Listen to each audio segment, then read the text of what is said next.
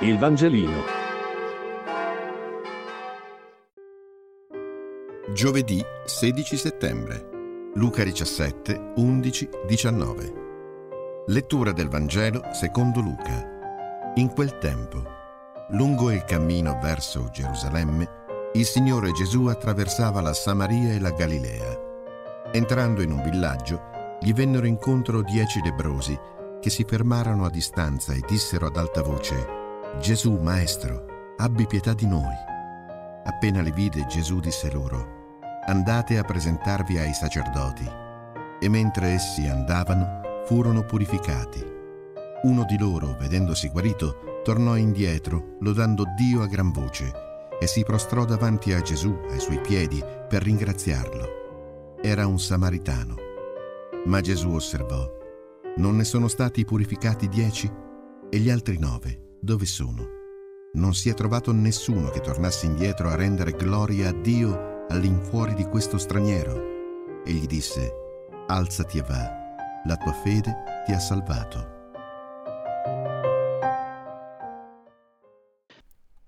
Come scrive il teologo francese Edouard Pousset, se tutta la guarigione è nella salvezza, tutta la salvezza non è nella guarigione. È un'osservazione importante che chiedo, credo spieghi come mai mentre tutti i dieci leprosi sono stati guariti, solo a uno, al Samaritano, Gesù dice la tua fede ti ha salvato. Non solo guarito, ma salvato. Su questa fede credo dobbiamo fare un'osservazione. Per questo testo essa non è semplicemente credere, prendere per vero ciò che ci è stato detto, ma la consapevolezza di ciò che gratuitamente si è ricevuto.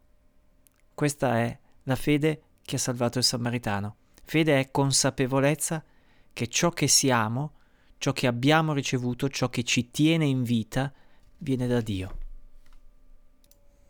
C'è un altro con la maiuscola che vuole che io sia, per il quale è prezioso che io ci sia, che io esista, grazie al quale io non sono mai solo.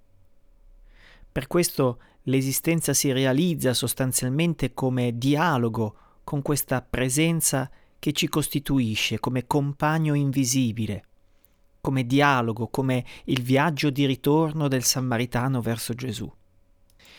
Per noi cristiani questa compagnia sta nell'io. Non esiste nulla che facciamo da soli e ogni amicizia umana, ogni tentativo di rispondere a questa solitudine è alla fine solo il riverbero dell'originale struttura dell'essere, ossia, ossia dell'originale compagnia di un altro che ci mantiene in vita e forse solo questa consapevolezza in fondo è quella che ci salva. Il Vangelino. Buona giornata.